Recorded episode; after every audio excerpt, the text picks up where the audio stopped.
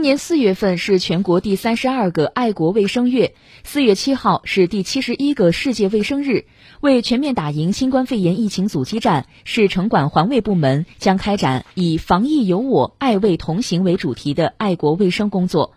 根据工作安排，市城管局每周组织不少于两次的环境卫生大扫除活动，对公厕、果皮箱、城市家具等每天消杀不少于两次等。